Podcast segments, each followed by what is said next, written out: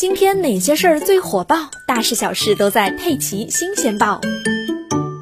根据青岛文化执法微信公众号消息，近期青岛市成功查处一起涉违法失德艺人网络视听案。经查，某传媒公司没有取得信息网络传播视听节目许可证，就擅自从事网络视听节目服务。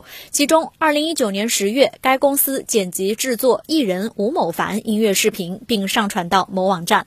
2021年8月，吴某凡由于涉嫌强奸罪被批准逮捕之后，该网站仍然传播该视频，直到接到执法人员通知之后才删除。